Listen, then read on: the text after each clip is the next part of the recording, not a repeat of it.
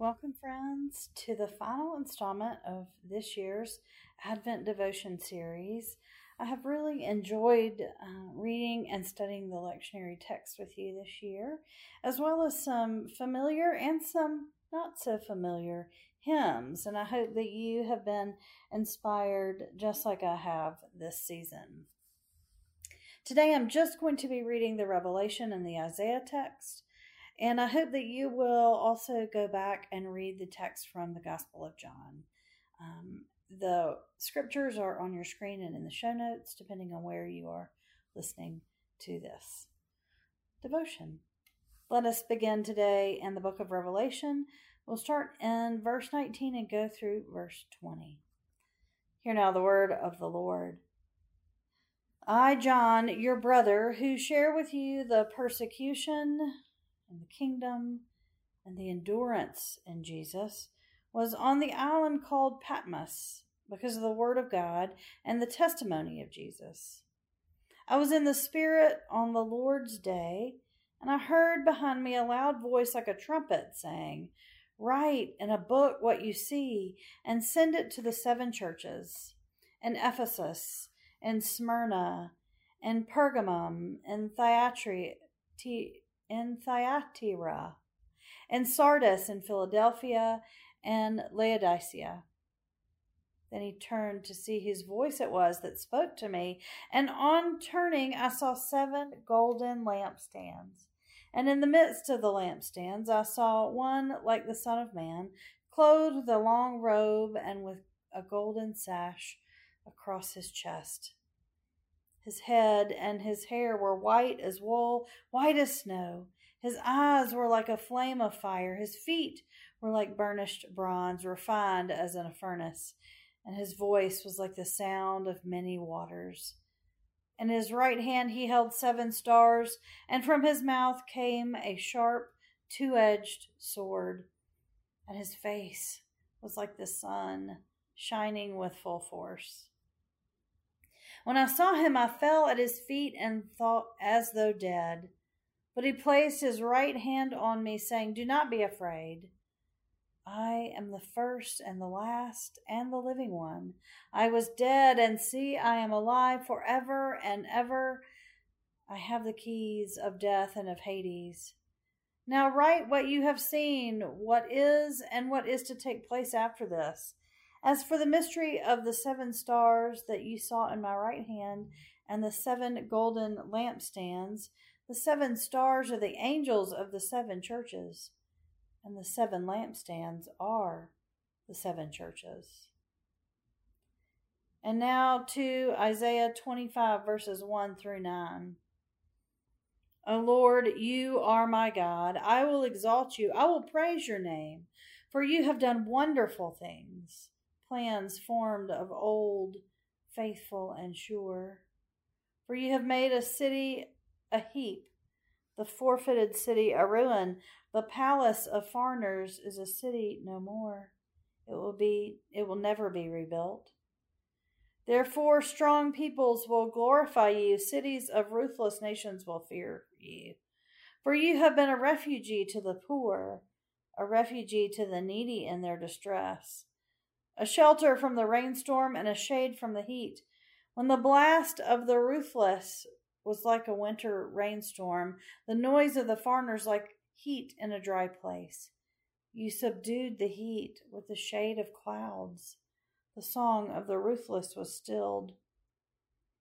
On this mountain, the Lord of hosts will make for all peoples a feast of rich food, a feast of well aged wines of rich food filled with marrow, of well aged wines strained clear.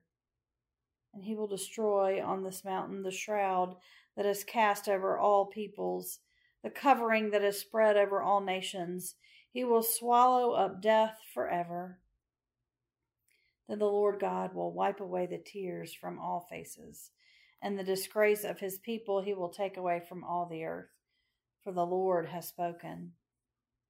It will be said on that day, See, this is our God. We have waited for him so that he might save us. This is the Lord for whom we have waited. Let us be glad and rejoice in his salvation. the Word of God, for us, the people of God. Thanks be to God. Born a child and yet a king.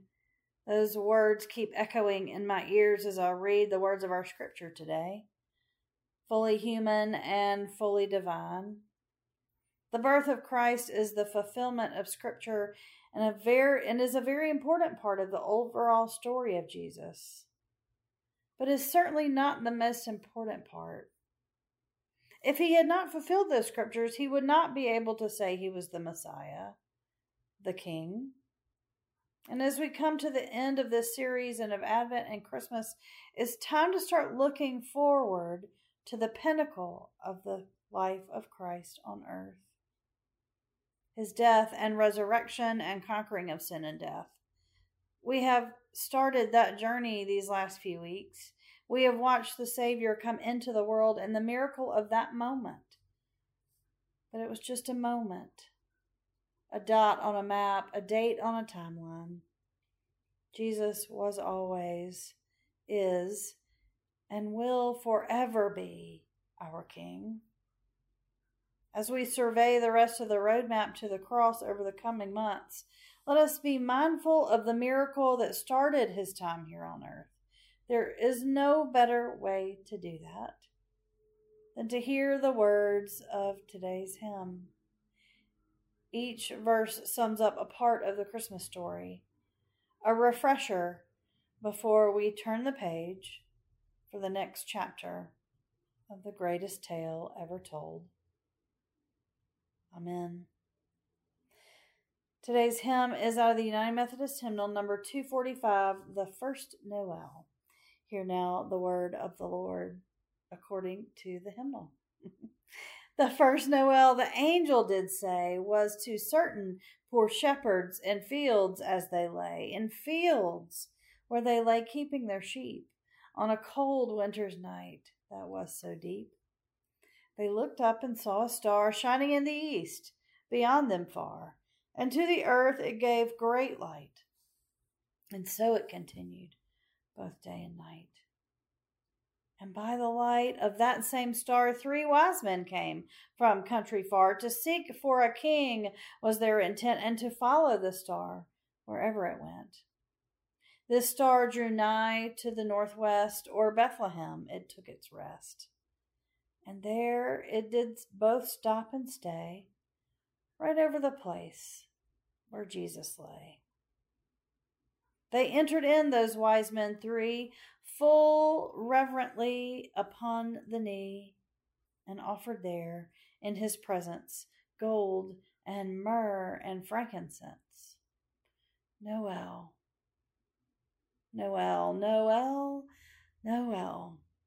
Born is the King of Israel. Amen. Today's centering moment is this What is the one thing that you will take away from this Advent and Christmas season? What has inspired you? Thank you for joining me all these days, and I look forward to studying many more together.